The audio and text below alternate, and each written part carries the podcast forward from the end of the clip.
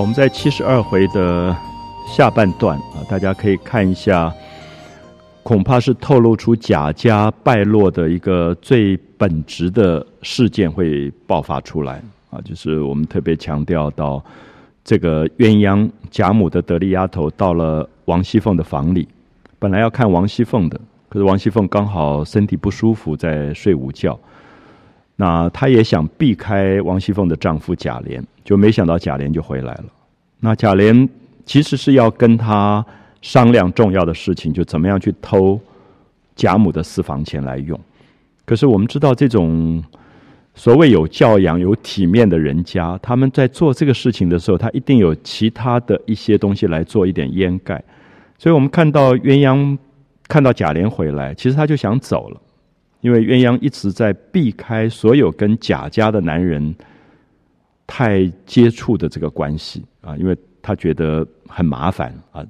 大概也看到说，在这些丫头的眼中，觉得贾府的这些男性，好几代的男性，包括文字辈的贾赦，包括玉字辈的贾琏、贾珍，其实都不是很像样的，没有什么出息的这些男性，所以鸳鸯就觉得能够避开就避开。所以我们也特别提到说他。来看王熙凤，还特别先打听说贾琏不在家，他才来。可等到贾琏回来的时候，他当然礼貌上一定要讲说：“哎呀，我来来这边看一看啊，觉得很久没有探望，没想到来了，结果睡觉的睡觉，不在家的不在家，好像很遗憾啊。可是你可以看到那些都是有一点在表面上讲的东西。那这个时候贾琏就想把鸳鸯留住。”可是他不会立刻说，呃，你可不可以帮我偷一点老祖母床底下的东西？那一讲的时候，鸳鸯可能吓都吓跑了，所以他就会用其他事情来带。所以我们看到这种是一种一种技巧啊，也是一种心机。他就说：“哎，你记不记得去年老太太过生日啊？就在一年前的事，有一个外路的和尚经过我们家，就孝敬给贾母一个礼物，是那个蜡油冻的佛手。”我想大家知道，佛手是一种水果就是，呃，它也可以吃的啊。那通常一般是把佛手放在佛案上去供佛，因为它有一种香味。那佛手柑现在是很多人拿来做精油的。那么蜡油冻的佛手，并不是真的水果里的佛手，是做出来像佛手的样子，可是那个材质是蜜蜡。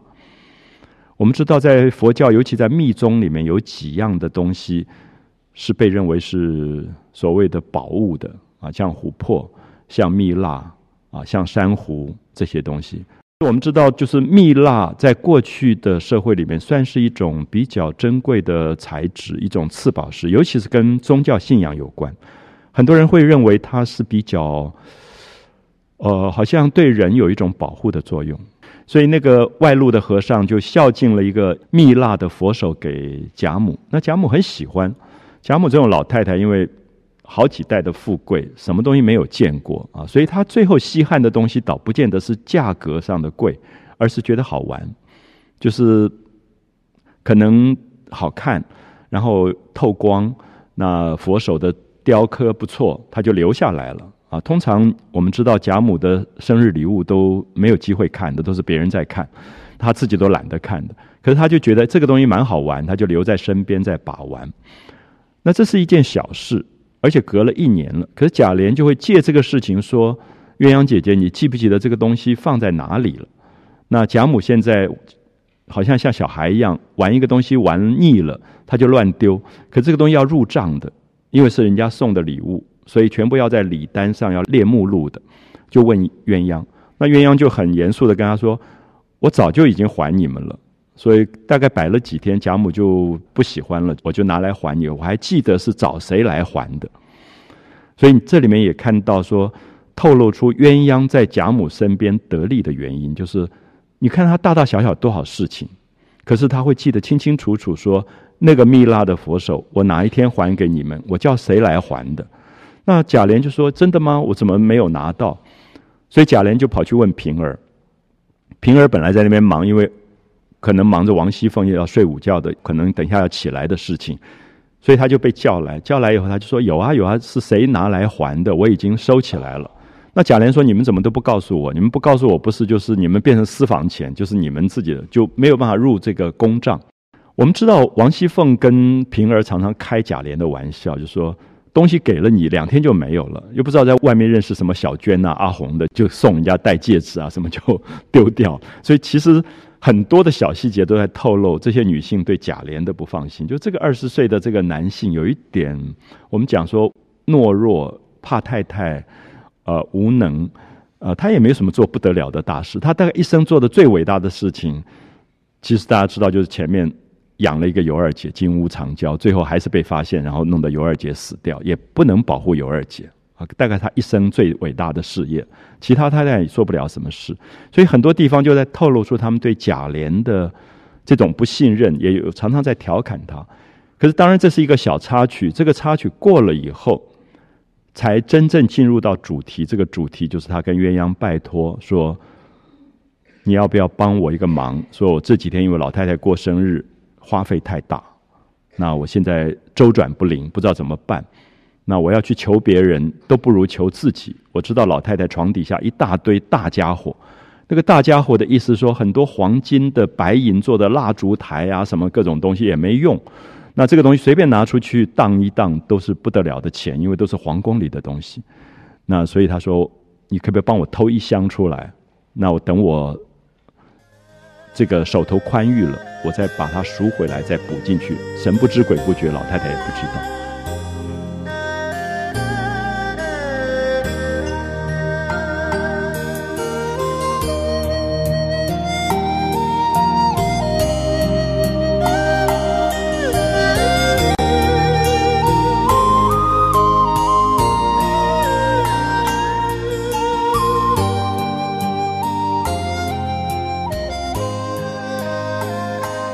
所以这个事情在七十二回发生，我特别强调说，它是贾府败落的一个真正的原因，就是你会觉得所有的这种兴盛的家庭东西都在进来，而衰败的家庭东西就开始流散。其实连国家都是如此，你光是看清朝的皇宫的收藏，从康熙、雍正到乾隆达到巅峰，然后到嘉庆的时候还有东西在进宫。可是到道光之后，东西就在出去，就在流散，都流出去了。所以这几年，你有时候看到在香港的拍卖市场，什么圆明园的那个十二个动物的头又被买回去啊，什么，他又开始收了。那在没有能力的时候，他是一定散的啊。家国大概都如此，就是你保不住，保不住那个东西。而且很有趣，以前老一辈常常跟我们讲说，地不藏宝啊，大地底下有很多宝贝。他不会私自藏住。那如果在天下太平、国泰民安的时候，东西都会出来；可是乱世的时候，它就会不见。那这几年你就会发现，好有趣哦！这个墓挖出东西，那个墓挖出东西，所有东西就开始出来。那我常常有时候很感叹，说我的老师辈都没有看到的壁画、最好的铜器，所有东西这几年全部出来，全部看到。就以美术史来讲，大概多了好几倍的东西。那一直到最近，我们可以看到。呃，七零年代开始像秦俑、秦始皇陵啊这些，那现在是唐太宗的昭陵、武则天的乾陵，大概都陆续要打开。所以你忽然觉得好像是一个很奇怪的时代，这个时代你会看到可能上千年来看不到的东西，一下子会跑出来。所以我想这里面其实有一点让你感觉到《红楼梦》的贾家忽然到了一个败落的时刻的时候，贾母努力去收的东西会收不住。那么，所以从七十二回之后，大家慢慢会陆续读到很多的这种小细节的暗示。其实，大概到七十五回、七十四回、七十五回，我觉得最感叹的一段是王熙凤生病。王熙凤生病需要调养，就医生就开了药方，里面有一个就是要上等人参。然后忽然王夫人就去到处去找，所有的柜子抽屉打开。都是细细小小的，都不是上等的，就觉得怎么会自己家里面整天都是人参乱丢的啊？还送朋友的，可是真正要用的时候没有了。后来就去问贾母，哦，贾母说有的是，贾母就拿出来，都是手指粗细的最好的完整的人参，就拿去了。可是过一会儿医生来了，说这些人参都是外面买不到的啊，就是一定是皇宫里面的东西，就是最好最好的东西。可是可惜。放了一百年，已经没有药效了。你读到那一段，你忽然吓了一跳，就是说贾母房间里的东西都放过一百年的，就这个家族已经富有太久，太久以后，所有珍贵的东西放到没有没有活力了。我觉得在讲人生，可是曹雪芹大概很大的感叹在讲生命力，就是那个生命力不见了。所以我想，可能从七十二回，大家慢慢会看到这个作者的了不起，是从一个家族的小细节开始讲到没落这件事情。我们千万不要以为没落只是抄家啊或者充公啊这么惊动的事情，没落是一种从内在的腐败。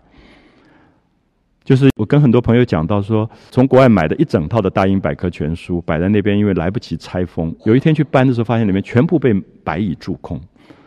然后那个是你完全看不出来，因为外面完全是好的，它是从里面腐蚀掉的东西，因为大概放在一个角落潮湿，没有照到太阳。就发生这样一整套全部吃光了，所以我会感觉到一个所谓的没落腐蚀这个东西从里面的腐烂非常恐怖，就是你外面还有一个空的壳子，好像都还好好的，可是里面已经腐烂掉。那现在贾家有一点像这样的感觉啊，所以大家读一下，呃，这几段啊，大概会有蛮深的这些啊这些感触。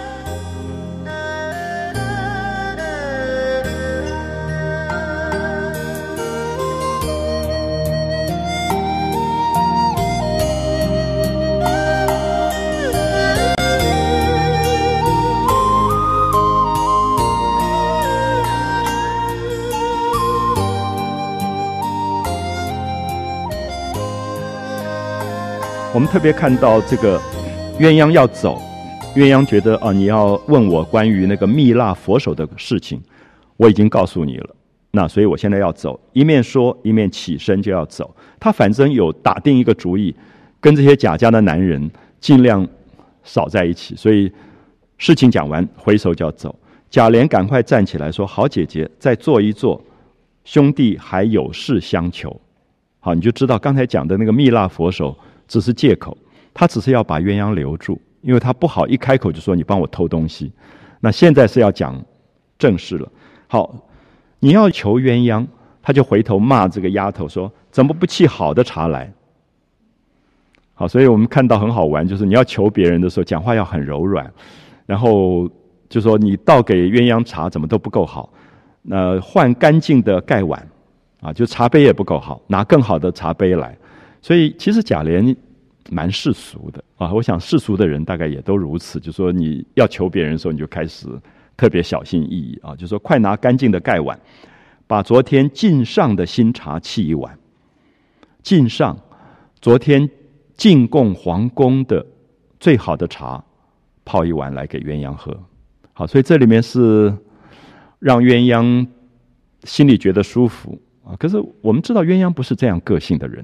所以其实贾琏用了一个很官场的东西在对待这个鸳鸯，所以我觉得《红楼梦》很好玩，就是你在《红楼梦》开始的时候读到的是这些小男孩、小女孩在一起写诗作词、看花开花落，天真烂漫。可是现在你发现都不是了，那个大人的世界里面充满心机，充满所有的计算。我想《红楼梦》的不快乐是在这个东西，就是其实鸳鸯很单纯，你真的跟他讲，我现在手头。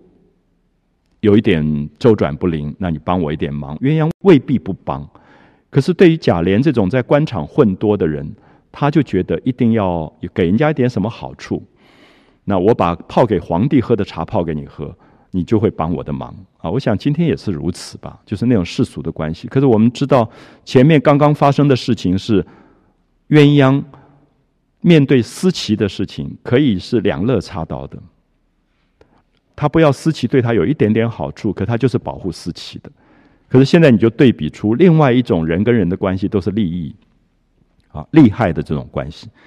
那他就跟鸳鸯说，这两天因为老太太的千秋啊，就是生日，老太太的寿礼，所以有几千两银子都花了。这也很可怕啊，一个生日花掉几千两银子，我们不晓得贾琏有没有夸张了。可是我们知道。我常常提到说，《红楼梦》的数字，如果我们拿来做一点对比，是很有趣的。就是开始的时候，我们记得刘姥姥过日子过不下去，来拜托王熙凤要一点钱。王熙凤就说：“啊，我们刚好有一个利息，那就给你二十两银子，就刘姥姥拿回去做了一个小生意，过了一整年。可是现在一个生日是两三千两银子花掉，所以贾琏说这两三千两的银子没有办法周转啊，几个地方的房租地税要九月才拿到。好，我们知道贾家有很多的田租给农民，很多的房子租给别人，所以他们也有收入。可是这一笔收入要到九月，那贾母的生日不是在八月三号吗？所以他就是接不起来了，就是突然周转不来。他说接不起来，他说明天南安府里要送礼，还记得南安郡王的王妃吗？南安郡王的王妃来的时候，所有的人都送礼啊，就是五个小孩都送了礼。那现在南安府要送礼。所以你看到那个官场的礼尚往来，又要预备娘娘的重阳节的礼。九月九号是重阳节，所以要给贵妃娘娘送礼。所以这些钱没有地方来，还有几家红白大礼。红是喜事，某某人嫁女儿，某某人妈妈过世，红白大礼至少还得三两千两银子用。我们看到。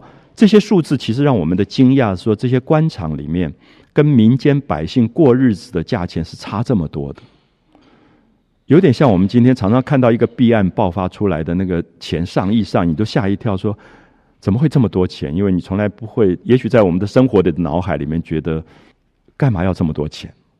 啊，所以我想这里面其实也暴露出清代的一些贵族的官场文化里面最后的腐败。他们的礼是可以送到这么厉害的啊！就是几个红白喜事要送三二千两银子。他说：“一时难去支借。”俗语说：“求人不如求己。”好，下面他就开口了。他说不得姐姐耽搁不是啊，我可能要你做一点违法的事，暂且把老太太查不到的金银家伙偷着运出一箱子来。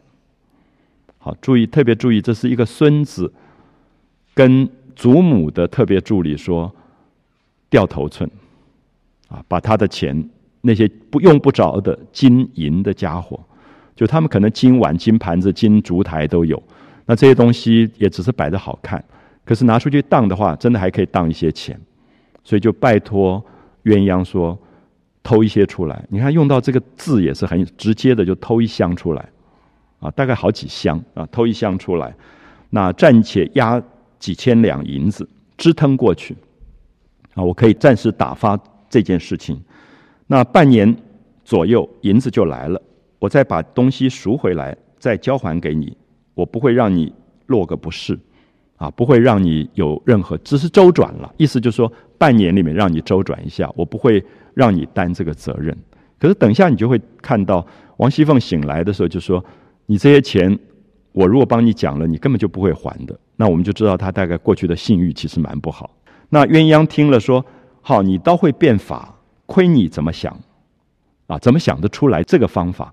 所以鸳鸯这句话，我不知道大家会不会觉得，如果我今天我的祖母是董事长，然后我跟他的特别助理说：“你你可不可以把他的什么账挪一挪，公款挪一挪的话？”这个特别助理说：“你真是会想，你怎么会动脑筋动到这里来了？要动老祖母。”身边的私房钱啊，所以这个鸳鸯一开始是很正直的，等于在教训他说：“亏你想得出来。”那贾琏就说：“不是我撒谎，如果除了姐姐，也还有人手里管得起千数两的银子，只是他们为人都不如你明白有胆量。”啊，这有一点在拍马屁了，就说他们我认识的朋友里面可以借我几千两银子的也不少，可这些人都没有胆量，不敢挪用，你敢挪用？那所以他就觉得他要动到鸳鸯，他说：“您撞金钟一下，不打破骨三千啊！”就有用了一个俗语说：“你是金钟，我宁可撞你一下，跟你借，我不要去跟那些人借。”那忽然贾母的小丫头就来找鸳鸯，说：“老太太找鸳鸯找了半天没找到，那赶快回去。”所以鸳鸯听了以后，赶快就走了，就去见贾母。所以你看到这里的时候，你不知道他借到了没有。可是这个事件重点不在于借到没有，而在于说，孙子辈的已经开始动脑筋，动到老祖母身边的私房钱，大概这个家族其实不会长久，啊，所以我觉得重点是在讲这件事情。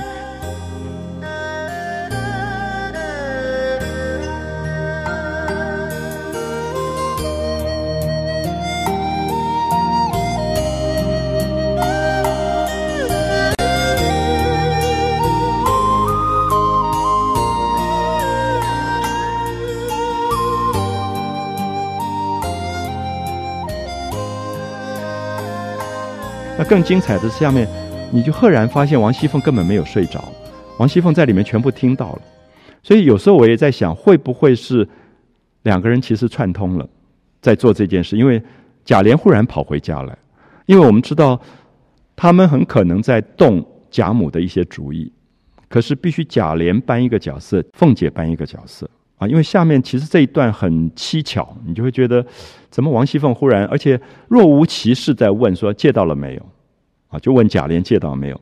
那贾琏看到鸳鸯走了，就回来看凤姐。那凤姐已经醒来，那听到他跟鸳鸯借当，他自己不便答话，就躺在榻上。那鸳鸯走了，贾琏进来，凤姐就问他答应了没有？他有没有答应要把？东西偷出来，那贾琏就笑着说：“还没有答应，可是看样子大概已经成功了。那晚上的时候，你再跟他说一说，大概就实成了。啊，有没有发现夫妻之间有一点串通？就是丈夫先讲了一点，他说有一点把握了，可是没有实权的把握。那晚上你再跟他讲一讲，大概就没有问题了。啊，所以等于是两个人在扮演不同的这个角色。那凤姐就。从来不会对贾琏假以辞色的啊！凤姐就说：“我不管这个事，如果他答应了，你说的好听，等到你有钱的时候，你就丢在脖子后头了。谁跟你去打饥荒去？啊！所以我们知道前面已经发生过，王熙凤生病的时候，贾琏就在外面买了二十间房子，养了一个小老婆尤二姐。所以王熙凤当然知道她的丈夫是什么样的货色，就是说，你到时候你你这个钱哪里会回到我这里来？所以我们看到王熙凤管得很严，也是因为就觉得这个丈夫真的是不成才。所以我不知道大家还记不记得那个尤二姐死的时候，贾琏连殡葬的钱都没有，连埋葬尤二姐的这个钱都没有，因为其实尤二姐一被王熙凤弄到她的房里去以后，所有的这些值钱东西全部被没收了。全部被充公。那贾琏本来就是把尤二姐作为他金屋藏娇在外面的一个女人，可是把所有的钱就藏在那边。那么也可以说，贾琏在王熙凤的面前也没有任何私密空间，因为全部都是由王熙凤在管。所以王熙凤就不答应啊，就是说，如果老太太知道说我们偷她的东西，我这几年的脸面都丢了啊。就是，老太太相信我。让我管家。那如果她知道我偷她的东西去当，那还了得？我这下脸都丢光了。那贾琏就说：“好人，你如果说定了，我谢你怎么样？”啊，就在那边有一点软的，就求情啊，就就说你是好人，你帮帮我的忙，以后我谢谢你。那凤姐说：“你谢我什么？”凤姐蛮坏的啊，就是我们看到说，她大概也知道说，其实贾琏所有东西都经济大权掌控在他手中。如果你经济大权掌握在手中的话，你有什么东西可以谢我啊？那贾琏就说：“你说要什么，我就给你什么。”那平儿就在旁边帮忙说：“奶奶倒不要谢。那说正理的，要做一件什么事，刚好少一二百两的银子，那你借了来，奶奶拿一二百两银子，岂不两全其美啊？所以平儿就有一点帮王熙凤，就说好，他帮你讲情，讲了情以后，他要抽头。”所以借两三千两银子给你，可是他要抽一两百两的银子，等于是见到了嘛，所以大家都有分红。那凤姐说：“哎，这个办法很好啊。”他说：“刚好平儿提起来说，就这样办吧。”那贾琏就有点气气的，就说：“你们太狠了。”他说：“现在别说一千两的当头，就是现银子要三五千，只怕也难不倒。我不跟你们借就是了。”有一点赌气了。他说：“现在我们麻烦你说一句话，要去偷贾母的东西来当，你还要利息，真是了不起。那可是我希望大家注意一下，作者在这里写到的那个现实人生里的东西，有一部分是夫妻之间在开玩笑、调侃，未必当真。可是你也可以感觉到说，夫妻之间的某一种现实跟利益可以讲得这么直接。可是。”会不会觉得前面发生的事情是鸳鸯跟思琪在讲话？两个完全没有财产的小女孩，可是可以忠肝义胆。可是夫妻到这样的程度，还会计较到这些东西的时候，他其实也有一点对比啊。我的意思说，文学写得好，就是让你觉得是真是假王熙凤未必要这一两百两银子，可是也感觉到说夫妻之间的语言会这么计较，啊，会这么计较。我相信作者是在对比一些有趣的东西。好，因为贾琏讲了这个话有点难听，说你帮我讲一句话还要我的利息。王熙凤火了，就翻身起来。不要忘记，她正在生病，身体不好。可王熙凤这个人就是很冲动的，就是说，因为她好强，好强的人最怕别人侮辱他，说我还要你这一两百银子，我哪里看得在眼上啊？所以她翻身起来就骂这个贾琏。她说：“我有三千，我有五万，也不是赚的你的。”这句话，我想大家特别注意一下，因为现在我想夫妻之间通常。啊，财产是个人的或者在一起的。如果是小家庭，其实不会那么计较。可是过去我们注意一下，这里面有一个是婆家跟娘家的问题。他说：“我有钱，我有三千，我有五万，可是哪一个钱是你赚的？就是你是一个男人，你是我丈夫，你是贾琏。他其实有一点说，你够没有出息的。我的钱都是我娘家陪嫁嫁妆带来的，你哪里有什么钱给我？”啊，有一点这样，所以这里面就有一点，让你感觉到王熙凤在贾琏的面前是事实上不给贾琏任何的尊严，因为她搬出她娘家的这个部分啊，她说：“我有三千五万，不是赚的你的，如今里里外外、上上下下、背地里都在说我，啊，意思说我爱钱，什么东西都放高利贷。我们记得那个旺儿就是帮他放高利贷的。”所以他说：“外面都在讲我，难道还差了你说？”他说：“可见没有家亲，引不出外鬼啊！大家都在外面骂我，就是所有的周刊报纸都说我吝啬、苛刻、刻薄，是因为你就在那边，你也这样讲这个话。”好，下面他才讲到真正他娘家的事情。他说：“我们王家可哪里来的钱？都是你们贾家赚的吗？”这是反话啊！注意说，我们王家是不是没有钱？我所有的钱都是你们贾家赚的，所以这里面有一个部分是我们今天不太容易懂，或者说你要在今天某一个家族的阶级上你才懂，就是说两个家族都是豪门的时候，会在比较这个东西，就是你们贾家算什么东西？我们现在王家如何如何，他们就会讲这个。可是觉得夫妻讲这个东西真的有点伤感情。可是我刚才已经提到说，贾家是在没落的。王家是在兴盛的，所以刚好一起一落的时候，这个女孩子就觉得我嫁给你，我什么也没有图到，还要被你讲说我爱钱，啊，所以她才会讲说，别叫我恶心了。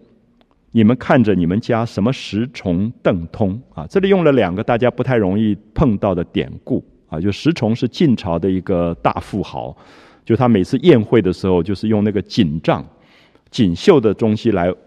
作为就有一点像我们板豆，在户外板豆的时候，他用整个锦绣的东西一围围几十里的，那么来说明石崇的有钱。还有说，呃，他们家族里面打那个鸟的弹丸都是黄金做的，所以很多人一看到他们家里面要打猎，就在旁边等着捡那个黄金弹丸。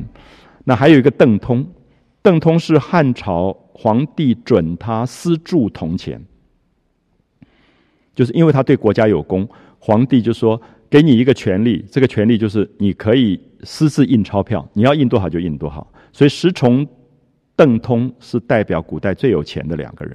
所以他的意思说，你以为你们贾家是什么石崇、邓通啊？你以为你们贾家多有钱？好，下面这个话其实蛮难听，把我们王家的地缝扫一扫，就够你们过一辈子。啊，所以我不晓得，我想一个太太跟丈夫讲这话，真的蛮伤感情的啊。就是说，我们娘家的地缝随便扫一扫，够你们贾家过一辈子。可这是王熙凤的厉害，王熙凤的嘴巴也不饶人的，啊，也不饶人。我们有时候心里面这样想，大概未必这句话就会跑出来，可是王熙凤就会跑出来。所以我们知道，一般人都认为没有写完的《红楼梦》的部分，王熙凤下场是非常非常惨的，因为最后就是贾琏把她整得很惨。因为贾琏根本对他一点恩情都没有了，因为贾琏一直活在被他侮辱的那个过程，所以那个夫妻的恩爱一旦没有之后，不要说名分没有，一点点过过一辈子夫妻的恩爱的那个情分都没有。好，所以所谓的一从二令三人目的这个判词预设，王熙凤的下场是最惨，啊，最惨的一个状况。可是你现在看他的语言，你就觉得。蛮可怕的啊！说王家的地缝扫一扫，够你们过一辈子。说出来的话也不怕害臊。那他说现有对证啊，他还怕贾琏不相信。他说你要不要证明一下，把我跟太太的嫁妆看看？太太是谁？王夫人，宝玉的妈妈，都是王家嫁过来。我们王家两代嫁过来，你看看我们的嫁妆，你还敢讲话？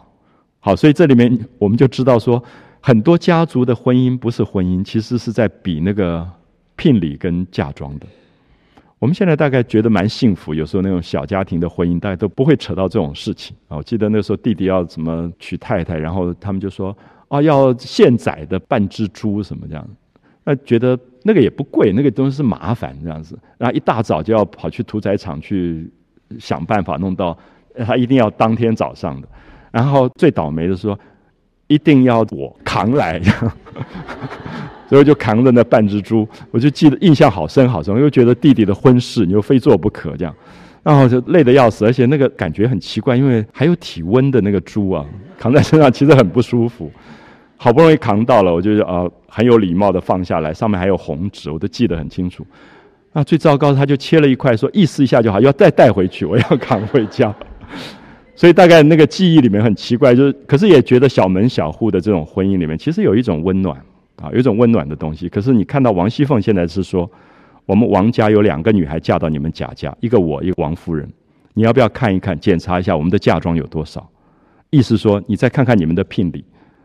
所以你看到夫妻讲话讲到这种程度了，啊，讲到这种程度的时候，真的是怎么样有感情？那么，所以我也会觉得说，这个贾琏不在外面外遇也很难。因为他在这个王熙凤面前永远是一个受伤的角色，是被踩在脚下的角色。那男性的那个尊严的部分其实完全没有啊，所以他也许在外面有另外一个女人会他觉得温暖，就是尤二姐那样的角色啊。所以我想大家可以从很多面去看贾琏跟王熙凤的这种关系啊。我再讲一次王熙凤的语言啊，把我们王家的地缝子扫一扫，够你们过一辈子。那说出来的话也不怕害臊。现有对证，把太太跟我的嫁妆细细的看一看，比一比，你们的哪一样是配不上你们的？啊，哪一样是配不上你们的？那贾琏就笑着说：“哎呀，在开玩笑了，干嘛就这么急了？那有什么了不起的？要一两百两银子值什么？多的没有，这还有，先拿进来给你用，怎么样？”所以贾琏真的也有点。不晓得，就是撑不起来啊，有点软弱。你看到太太都讲话讲到这么难听了，他忽然就让步了。他说：“哎呀，一两百两银子有什么了不起？我就弄进来给你用。”可是，其实王熙凤讲的话是很难听的。我不知道大家觉不觉得啊？就是那个话里面的侮辱性其实是蛮高的。就是作为如果说你自己的婚姻上的对象讲这种话，不管是男方女方，你大概都会很不舒服。怎么会去比那个聘礼跟？跟嫁妆，就是完全是现实跟功利的这种关系。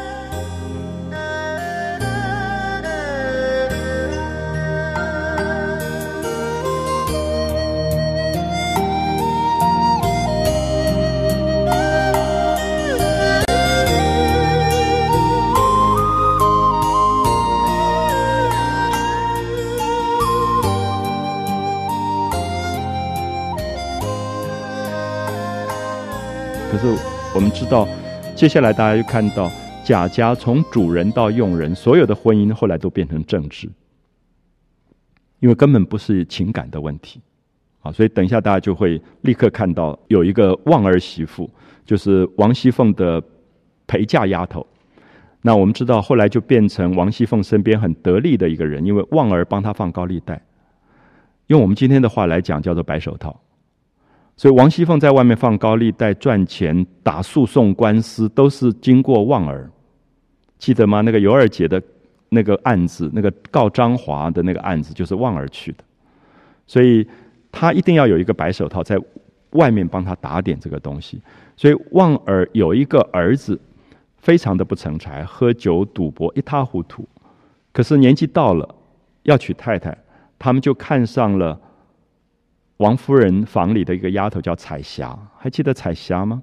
出场不多，可彩霞是一个蛮有趣的丫头，就是她没有太大的野心，她只希望做贾环的妾。我们知道贾环就是赵姨娘的那个儿子，也是很不成才的一个男孩子，可是至少是一个少爷，虽然是小太太生的，可是彩霞觉得我将来的命运如果能够嫁给他做一个小老婆就不错了。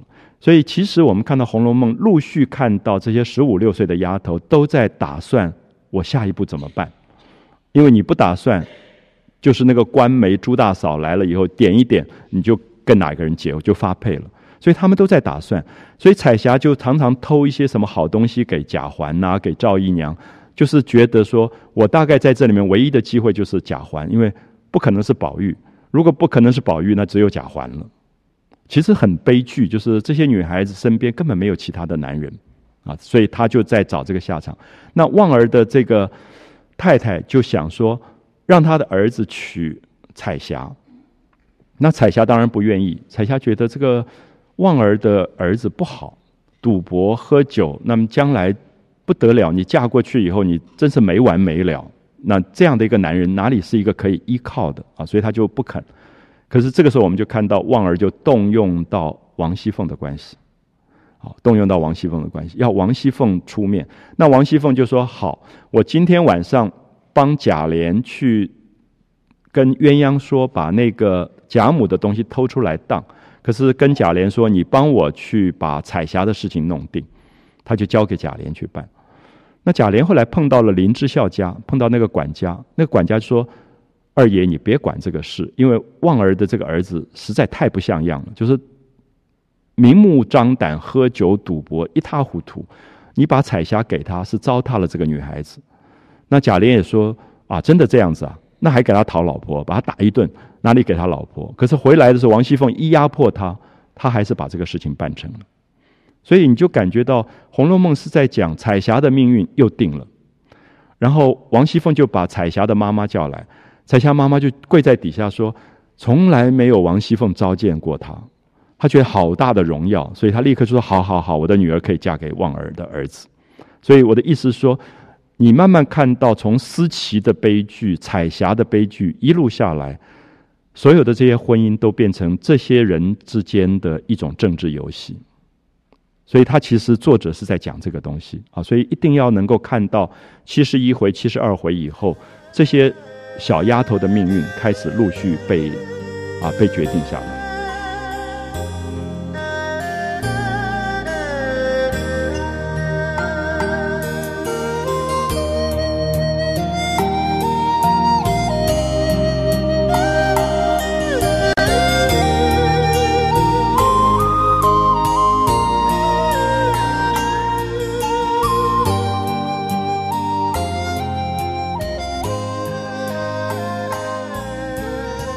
我们看到王熙凤生气了。王熙凤生气，就是因为贾琏讲了一些话，好像说你这么贪心呐，帮我借一点钱还要抽利息，他就生气了。那么说我的嫁妆有多少，我们家有多有钱？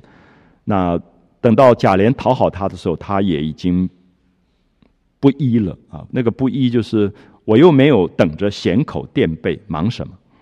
衔口垫背很难听的啊。我们知道人死了以后。嘴巴里面要含一个珍贵的珍珠，或者是含蝉一个一块玉，垫背是背底下要衬一块玉。他说：“我要这个钱干嘛？又没有立刻要死，我要衔口垫背干嘛？”所以王熙凤是个性很激烈的，就是她一被侮辱以后，她就不容易讨好他啊，她就讲出这些话。那贾琏说：“何苦呢？不犯这么肝火盛啊，干嘛发这么大的脾气？”那么。所以我们就看到，在这个地方，夫妻之间发生了一些争吵。可是凤姐的厉害在这里，大家看到结尾时候非常有趣。她就跟贾琏说：“我要一百两银子，也不是为我，是你前面有一个外遇叫尤二姐，她现在死了。那我觉得我们好过一场，我想要到她坟上去烧烧纸钱，给她祭奠一下。”贾琏又讲不出话来了。啊！可是我们真的不敢相信，凤姐是不是真的要做这件事？因为大家还记不记得，尤二姐的尸首抬出去的时候，凤姐是不准她去入殓的，连棺木的钱都不给她的。可是凤姐的那个两面性在这里立刻又看出来啊！所以我一直希望大家注意到，王熙凤，你从各个不同的事件连起来的时候，你会觉得害怕。就是你都记得前面尤二姐死的时候，绝对不是这样子反应。可是现在她忽然说，我们要对尤二姐好一点。再过没有多久是她的周年，死了一年了。那我觉得我们好过一场，我要到她坟上去哭一哭，烧点纸钱什么。可是这个时候，你看到王熙凤的很惊人的那个部分啊，就是她要钱，可是她还要用一个很冠冕堂皇的这个名目来说。好，下面就转到了旺儿媳妇。刚刚提到说，旺儿媳妇是王熙凤的陪嫁丫头，所以等于她的得力的身边的人。那旺儿是一个男的，他是帮忙王熙凤在外面放高利贷、打诉讼官司，就是我刚刚提到的白手套。那王熙凤就让她自己的陪嫁丫头嫁给旺儿，所以叫旺儿媳妇。啊，所以他就进来，凤姐就问他办成了没有。读者看到这里，其实不知道他们对话的内容是什么啊？就说什么事情办成了没有？是放高利贷吗？是去借款吗？什么？好，下面我们才知道说，原来是旺儿媳妇希望为他的儿子去说一门亲事，就是彩霞，所以旺儿媳妇说不中用，说没有说成，啊，还要奶奶做主，啊，要你出面，这个事情才能办成。那贾琏就在旁边问是什么事情？那凤姐就说不是什么大事，是旺儿有个小子啊，有个男孩子，今年十七岁了，还没有女人。那他想要求太太房里，就王夫人房里的彩霞这个丫头做太太。那不知道太太心里怎么想，就没有计较的。那前几天太太看到彩霞大了，二则多病多灾的，所以开恩要打发她出去。好，注意打发。我们一再强调说，你到某一个年龄，然后在身边没有用啊，就要打发出去了。那有用是什么？比如说鸳鸯很有用，所以贾母不会打发他，这样可以了解吗？所以他们其实没有考虑到这些女孩子自己的生命应不应该要结婚或者恋爱。他其实考虑说，在我身边还有用，还或者没有用。所以他觉得彩霞在身边，第一个年龄大了，留不住；第二个是多病多灾，老生病。有些事情不好，所以就想开恩把他发出去，那还给他的爸爸妈妈，随便他自己去找一个女婿。所以旺儿媳妇就来求我，啊，就来求王熙凤。那我想他们两家也算门当户对吧？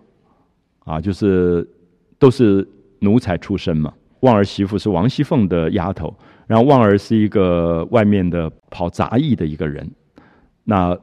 彩霞也是丫头，所以他就觉得他们门当户对，他们可以结婚。那他想说一说，自然就成功了。谁知他这伙子说不重用啊，就说对方不愿意。那贾琏说这是什么大事？比彩霞好得多呢。啊，贾琏不太了解，贾琏觉得没有关系啊。你想要有彩霞，可是彩霞不愿意，那你就找别人就好了嘛。女孩子多的是，干嘛一定要彩霞？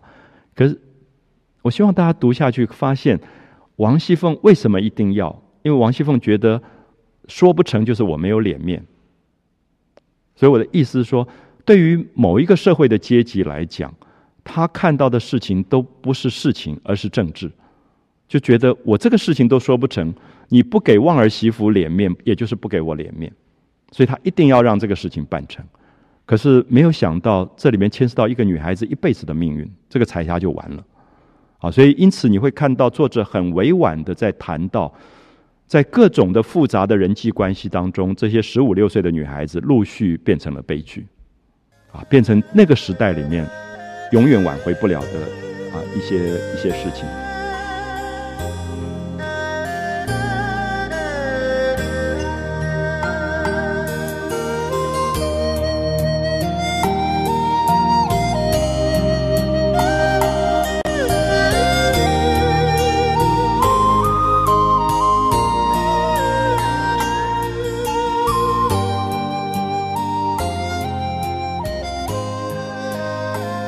所以贾琏说，这个事情没什么大不了的，比彩霞好的多着。那旺儿家的就陪笑说：“二爷，你虽然如此说，好，可是下面的话是重点。他说，连他们家，连彩霞家都看不起我们，那别人越发看不起我们了。有没有发现，谈恋爱怎么谈到这种事情？我们觉得谈恋爱就谈恋爱，说情不投意不合嘛。啊，我们都会用这样的解释。可是你看到，在过去的这个社会里面，不管贾琏，不管王熙凤，不管旺儿媳妇，都觉得我去求亲，没有求到，是没有脸面。我没有脸面，表示我在社会的阶级太低，所以别人都看不起我。说连彩霞家都看不起我们，那别人不是更看不起我们？那这个时候就很恐怖了啊！所以我就会觉得《红楼梦》让一个年轻的青春王国的单纯，忽然掉到一种大人世界的复杂，而出现了很多不快乐的事情。好，所以这个观念是不是在今天的社会还有？就不把两个人的事情当两个人，而是两个家族的事情或者社会阶级的事情，他就有了很多复杂的因素介入。好，所以特别注意旺儿媳妇讲的这句话，说连他们家都看不起我们，别人越发看不起我们了。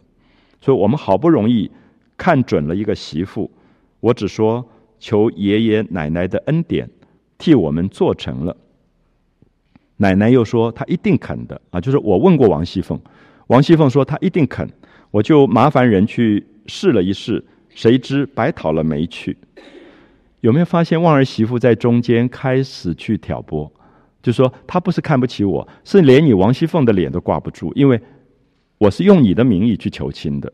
那现在如果说不成，连你王熙凤都没有脸面，这下王熙凤就不答应了，就说我们王家怎么可以落到连彩霞家都不听我们的话？”所以注意一下，人的证明权利是非常奇怪的东西。那个证明权利是，他每一分每一秒在任何场所，他都要证明我的权利在那里。啊，那个时候他就很恐怖了。所以有时候我们很不理解，说，哎，这些政治人物怎么在什么地方都讲这些话？因为他在证明他的权利，就是我的权利，我每一分每一秒我都要证明。那所以因此，我们在这里看到王熙凤被这个旺儿媳妇一讲以后，他就心里面有一个主张，就觉得我一定要把这个事情促成。那不是。他关心旺儿的儿子，也不是他关心彩霞，是他关心他自己的脸面，就是我们王家在社会里面说话有没有分量啊？这样的一个事情。所以这个望儿媳妇的挑拨，就说，呃，彩霞其实没说什么啊，就彩霞未必不愿意说成这个婚事，大概彩霞愿意答应，只是她彩霞的爸爸妈妈两个老东西。太心高了，就希望把女儿嫁得更好，啊，太心高。可他这里隐瞒了一个事情，因为等一下你就会发现，因为贾琏去问林之孝，林之孝是管家，才跟他说：“二爷，你不知道旺儿这个儿子实在是不像样子，是整个社区里面有名的一个大坏蛋，啊，吃喝玩乐。所以他说你把彩霞嫁给他，你就糟蹋了这个女孩子。所以其实透过林之孝家的话，我们才知道说彩霞完了啊。可是现在这个。旺儿媳妇的妈妈根本没有讲，她没有讲她的儿子的事情啊，所以我们也不知道。那一语戳动了凤姐跟贾琏啊，注意一下，凤姐正在跟贾琏比她的娘家婆家，正在比她的嫁妆聘礼，正在比家世，这个时候她就要证明权利了。所以作者的了不起在于一路带下来，我们不知道所谓弄权是什么。所谓的弄权是说你不知道，不知不觉当中你就在摆你的架势。然后你让这个社会里面看到你以后，一定要听你的命令，那个就在弄权，好，所以这个事情是《红楼梦》里面大概最小的一个事件，可是你读到这里，你会觉得蛮可怕的，就是贾琏跟王熙凤都觉得，哎，我们这件事情说不成，是不是脸上无光啊？所以那个不对事而对人的问题，在这里就爆发出来了。那凤姐看到贾琏在这里，而且不做一声，她就看着贾琏。贾琏心里面有事啊，心里面有事，就是他正在想要借那两三千两银子啊，所以他有比较重要的事。那他觉得这个底下的佣人结婚的事根本不放在心里，可他想不管，那又觉得这个旺儿媳妇是凤姐的陪房，那就很麻烦，因为凤姐刚刚在比嫁妆嘛，对不对？那刚才比嫁妆，现在在比说，那我陪嫁过来的丫头，你要不要照顾？所以凤姐没有讲话，你注意她的厉害，就是她在看着她丈夫。可是那种怕太太的丈夫，太太看她不讲话是最恐怖的，所以她就知道王熙凤要讲什么话啊，就是你根本不用讲话。如果这个时候王熙凤讲话倒不厉害了，王熙凤没有讲话就看着她，就说我现在有一个陪嫁丫头跪在我面前，说她的儿子要娶到彩霞，那你要怎么处理？啊，他就看着她。那这个贾琏就说了：“啊，这是什么大事？这有什么了不起的？咕咕唧唧的。”他说：“你放心走吧，我明天就做媒，我来做媒。”啊，贾琏说：“我来做媒，我打发两个有体面的人。”那一面说一面带着定礼去，就说是我的主意，就是我做主的，我要把彩霞嫁给旺儿的儿子。他如果不肯，叫他来见我。好，我们注意一下，贾琏不是一个不得了的大官，可是这一句话出去，彩霞家是不能不答应的，因为你是他们家里的佣人，是他们的奴才，根本卖身契都是他们家在管。所以我们会发现，有权力的人的出口，有时候他自己觉得不严重，因为我不觉得贾琏很坏啊，我是觉得贾琏窝囊无能。可贾琏在这个时候。他自己想赶快办成那个偷贾母的东西的事情，所以他有一点不耐烦，说：“你干嘛叽叽咕咕？这个事情也没什么了不起。明天我做媒，我派两个有体面的人，找两个部长去说媒，看他答不答应。”可是其实害了彩霞的一生。所以我刚才提到说，证明权利这件事情，当事人有时候未必那么察觉，就是你轻描淡写的一句话，因为你不知道你的这句话的影响力的时候，他在社会里面造成的。严重的问题，好，所以他就呃讲了这句话。那旺儿的媳妇大概还有点半信半疑吧，就看着凤姐，凤姐就扭嘴。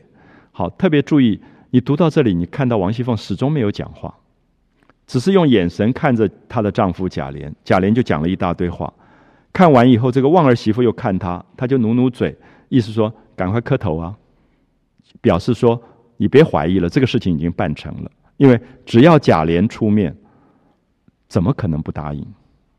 好，你注意这里面是一个政治，所以我觉得最心疼的那个彩霞，就是她的命运在这里就决定了啊！只是一个小小的动作，他就扭嘴，旺儿家的就会意，就忙爬下来给贾琏磕头谢恩。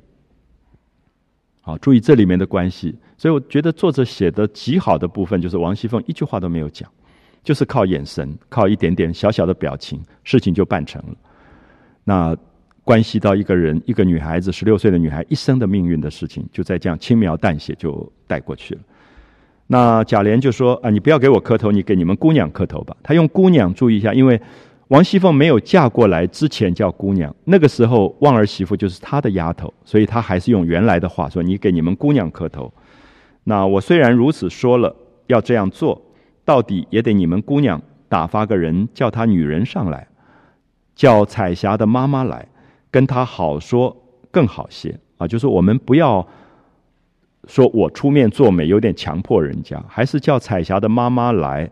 女人跟女人讲话比较温柔一点，那让她答应，比较没有让你觉得是霸道、强迫的感觉。所以在这一回的回目，大家知道是旺儿媳妇是依势霸成亲，依靠着王家的势力，霸道的。结成了这一门亲事，所以这里面所谈到的，不只是在上层阶级的主人的问题，也是下层的问题。可是，我觉得真正的重心是一个单纯的青春被破坏了，一个单纯的青春被污染啊，用了世俗的所有的功利的关系在进行所谓的婚配这件事情。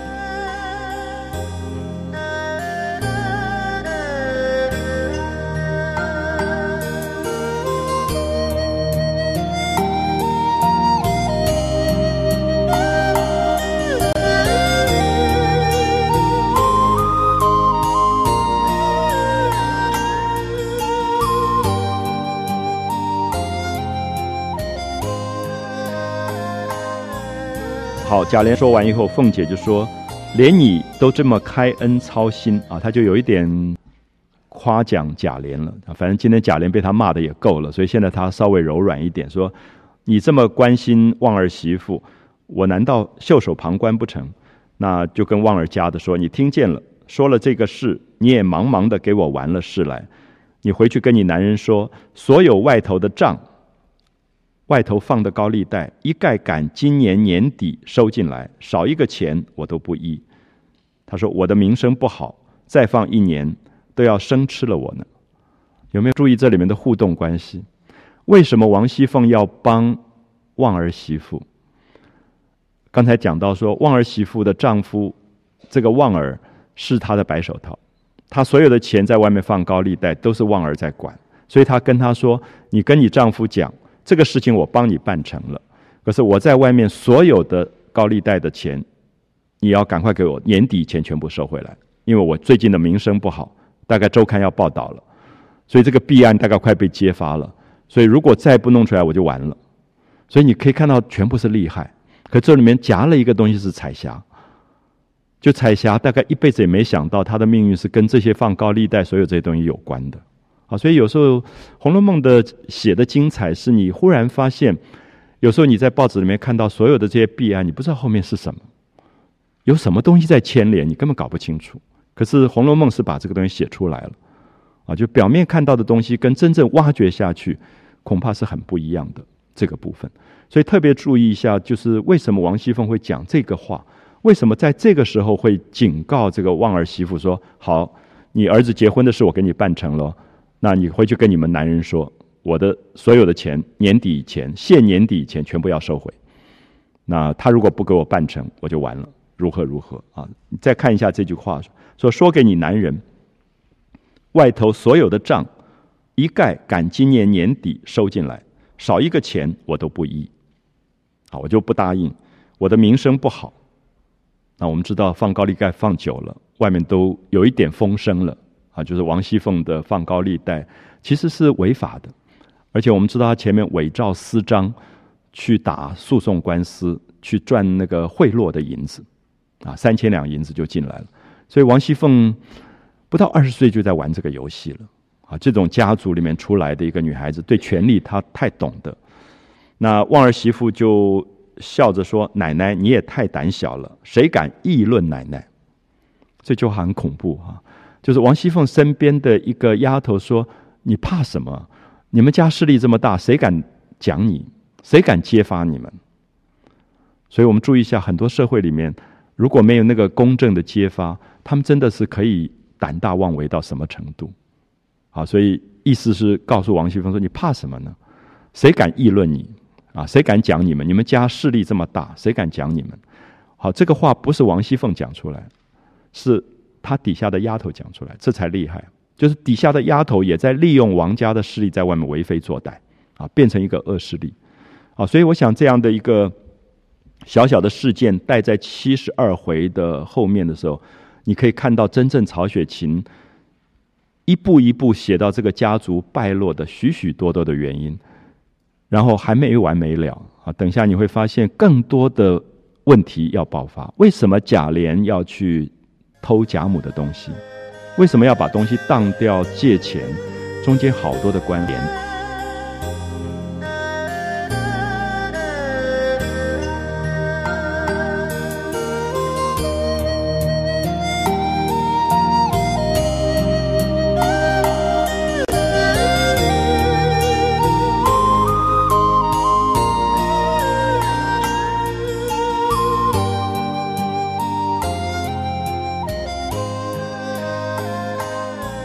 突然跑出一个太监，一个夏太监。然后这个夏太监在皇宫里不是好好的吗？你干嘛跑来找贾琏？然后贾琏一听说夏太监来了，说怎么又来了？我们就知道他常常来。然后王熙凤说：“你赶快躲起来，我来应付。”好，你就知道中间太复杂了。那王熙凤是懂得这一套东西的，不是夏太监自己来，是小太监说夏爷爷最近在外面看到一个房子，觉得不错。啊，大概叫做什么凯撒啊，或者什么亚历山大的，那想要买，可是少了几百两银子。好，话就到这里。那王熙凤说：“呃，讲什么借不借的？我们什么样的关系还要借不借的？”他说：“我现在手头没有钱，可是夏爷爷的事，我们怎么可以不办？”就立刻说：“平儿把我的金项圈拿出来，马上当掉。”当了多少钱回来，就交给这个小太监带回去。你可以看到王熙凤在处理事情上，他知道说这个夏太监得罪不起，这个夏太监如果得罪了，贾元春在皇宫里会出事，他的爸爸的九省统治也做不成。好，你就看到这个家族一定要走向败落，因为还有这么多更大的腐败在里面。啊，不是这个家族的腐败，是整个皇室的腐败，这些太监的打点。所以我觉得这是曹雪芹在七十二回最了不起的伏笔，就是说，我想曹雪芹如果自己家后来抄家了，他大概坐在那里晚年那么穷困的时候写这本小说，他也知道他们家四五代富贵是用多少人的辛苦堆积起来的，全部是在打点这种东西。好，所以我想这一段，我希望大家能够看一下。所以旺儿媳妇才说：“奶奶你太胆小了，谁敢议论奶奶？”那。如果这些钱收回来，我们倒是省些事，啊，其实不太会得罪人。他意思说，王熙凤，你要把这个高利贷的钱收回来，其实你也不需要这个钱。那导致说，可能很多人会觉得有这个高利贷，至少他们还可以过日子。我觉得这里面是一个很复杂的逻辑。那个逻辑是说，有些穷人其实已经到了简直要断炊或者要活不下去的地步。那那个高利贷等于是在喝毒药在活着，可是还非喝不可。好，所以《红楼梦》你更深一层看，看到整个大的经济的环节里面，其实很像，也许一个社会里面在讨论的卡债这种问题，就是他一步一步的牵连，就他必须借那个债来养债的时候，他一直在挪，可是那些人是在靠这个过日子的，啊，靠那个过日子。好，这个凤姐。就有点冷笑，他说：“其实我哪里在乎这个东西？我真的等这个钱干嘛啊？只是每一天现在出的多，进的少啊。我们家族富贵了好几代，现在进来的钱越来越少，出去的钱越来越多。那这个屋子里有的没的，我跟你姑爷就是贾琏一个月的月钱，再连上四个丫头的月钱，总共只有一二十两银子。”用个三五天就用完了。如果不是我千凑万挪的，不知道到什么破窑里去了。那这个当然有一点跟下人在讲话的时候有一点在哭穷。那其实我们都知道，王熙凤大概未必到这个地步。可是这里面点出了一个东西，就是贾母那一代他们是创业的，所以他们的应酬还没有那么大，就是所有的社会里面打点的东西没有那么大。可是现在说到你的富贵四五代之后，你的社会关系跟官场关系，你需要更多的钱去打点的时候，你的产业的收入不够了，所以这里面有一种循环，而循环也是说这个家族大概势必越来越走向入不敷出啊这样一个状况。他说：“我比谁不会花钱，咱们以后就坐着花，啊，高兴花到什么时候就花到什么时候。那前天老太太生日，太太急了两个月，想不出办法。”还是我提了一句，说楼上放着一些没有要紧的铜的锡的家伙，有四五箱子，就拿出去当了，弄了三百两银子，太太才把遮羞礼搪过去了。啊，这里面在讲王熙凤在管家的过程当中东挪西凑，因为这个家族里面的应酬太厉害了。那我刚才提到说。应酬如果只是一种亲友之间的礼貌，其实没有那么严重。可是等一下夏太监一来，你就知道，他并不是亲友之间的礼貌，他是性命交关的政治关系。所以你不打点，你官就做不下去啊！所以这个时候《红楼梦》才更深一步的让我们看到贾府的那种骑虎难下的感觉啊。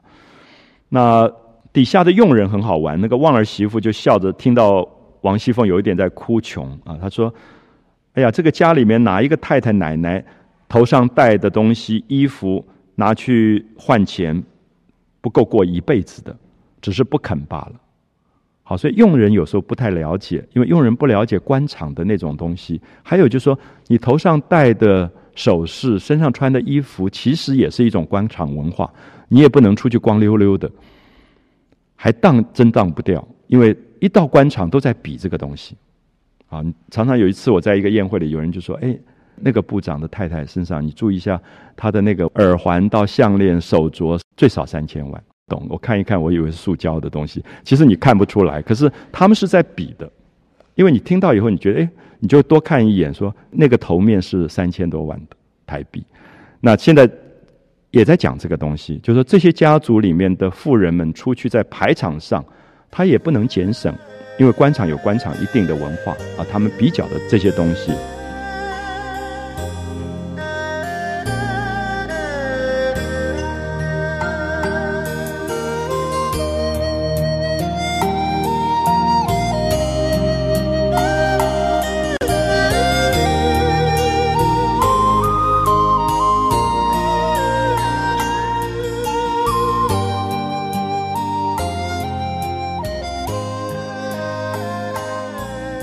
凤姐下面讲了一个东西很惊人啊，她说她做了一个梦，我们看一下这个梦。她说昨天晚上做了一个梦，说来也可笑，梦到一个人，虽然面善，就觉得很熟，可是叫不出名字，一直来找我。那问他要什么？他说娘娘打发他来要一百匹的锦，啊，一百匹的锦。我注意一下，我觉得这个梦是曹家的梦，因为我们前面讲过，曹雪芹家族是江宁织造，等于是清朝最肥的一个国营企业的一个主管。可是你知道，你是一个肥缺的时候，旁边来要东西的人就很多了。所以他说有人很熟，一直来要东西，要一百匹的锦锦缎。啊，所以那个锦缎其实是跟纺织业有关的。那我就问他是哪一位娘娘？那他说的又不是我们家的娘娘，就他们有一个贾元春嫁到皇宫，应该是元春，可是又不是元春，我就不肯给他，就上来抢，正抢着就醒了。我们说如果《红楼梦》可以用现代心理学去看，所谓弗洛伊德的潜意识，非常奇怪的一个东西，就是王熙凤做了一个梦，这个梦是有人要抢她的东西了，这个家族的肥缺。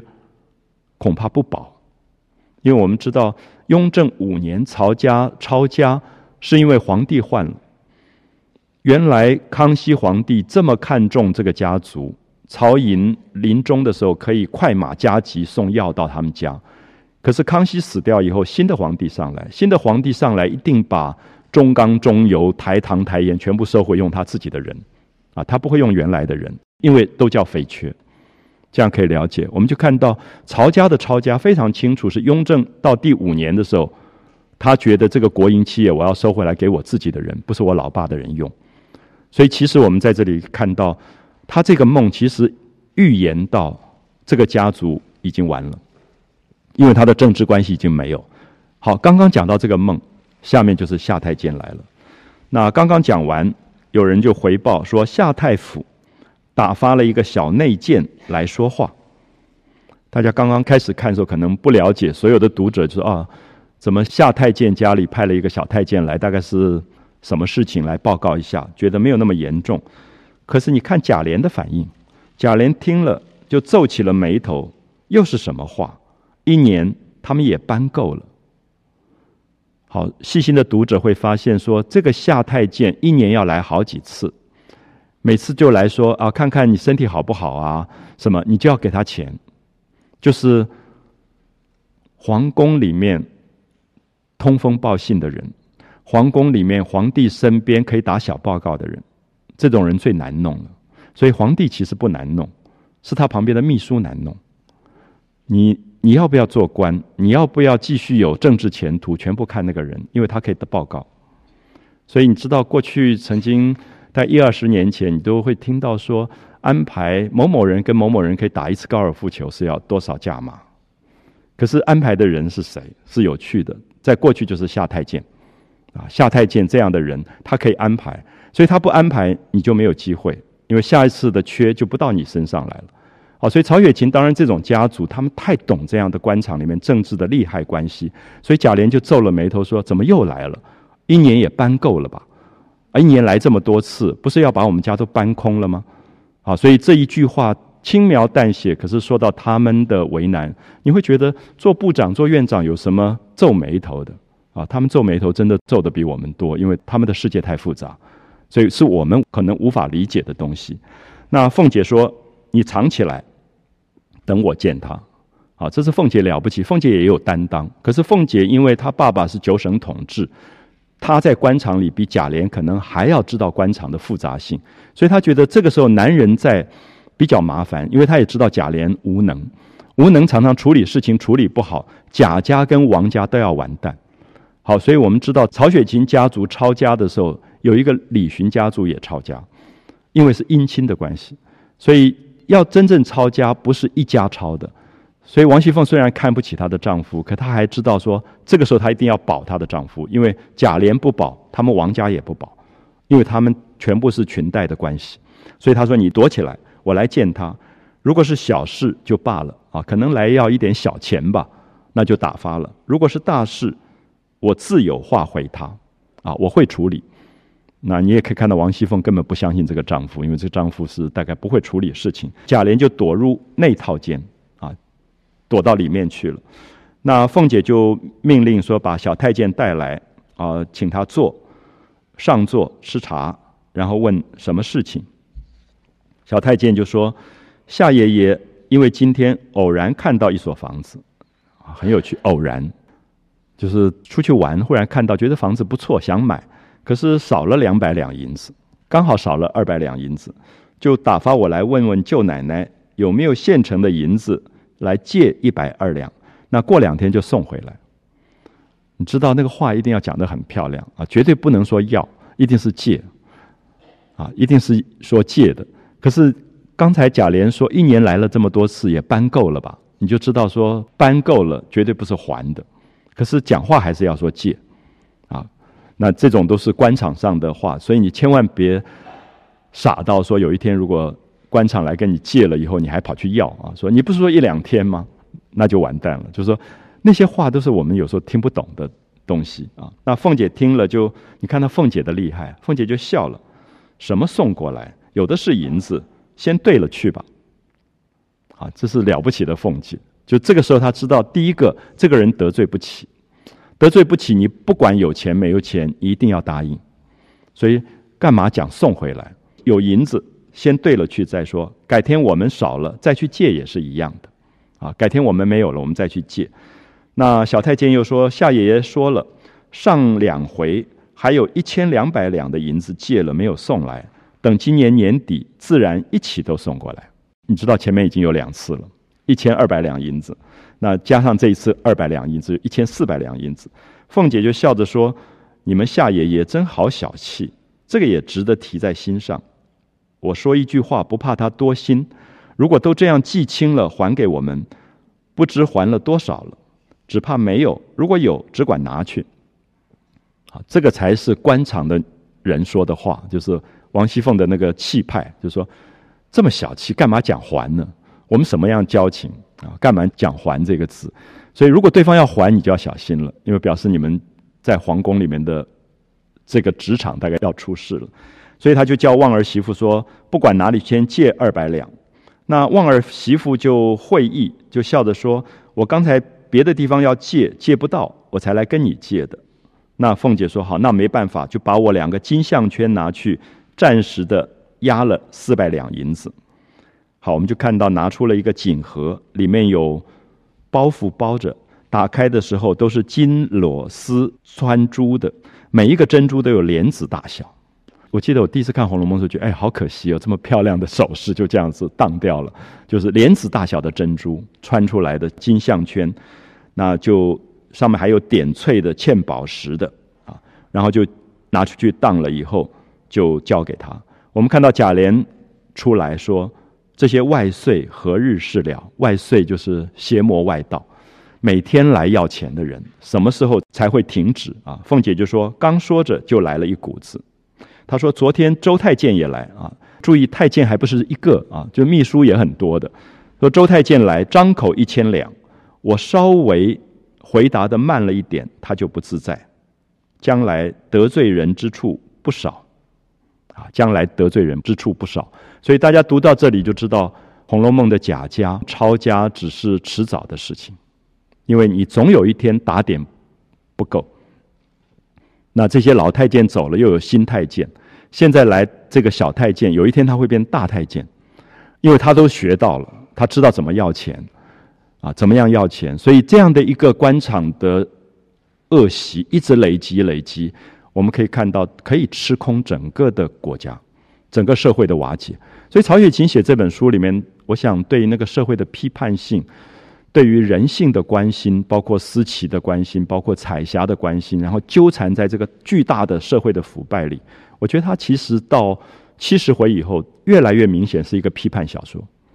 前面你都觉得在写青春男女的爱情，可是越到后面批判性越强，越到后面批判性越强，因为他真正面临到他自己家族败落的这个巨大悲剧，那么这些动人的部分就会慢慢出来。